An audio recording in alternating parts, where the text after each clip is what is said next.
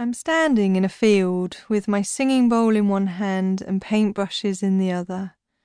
In this moment, I realize this is the pause. This is where nature holds us, spirit guides us, and creativity fires us. This is where we let ourselves play again, sit by the water and paint a stone, nourish ourselves with good food, rebalance, dig in the earth, and feel the cool breeze on our skin.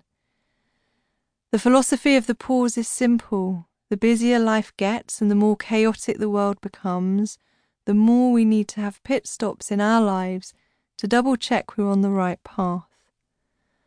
The pause is a deep inhale that allows us to reconnect to ourselves and an exhale that allows us to listen to our own wisdom. It is a place of reflection, connection, and making sense.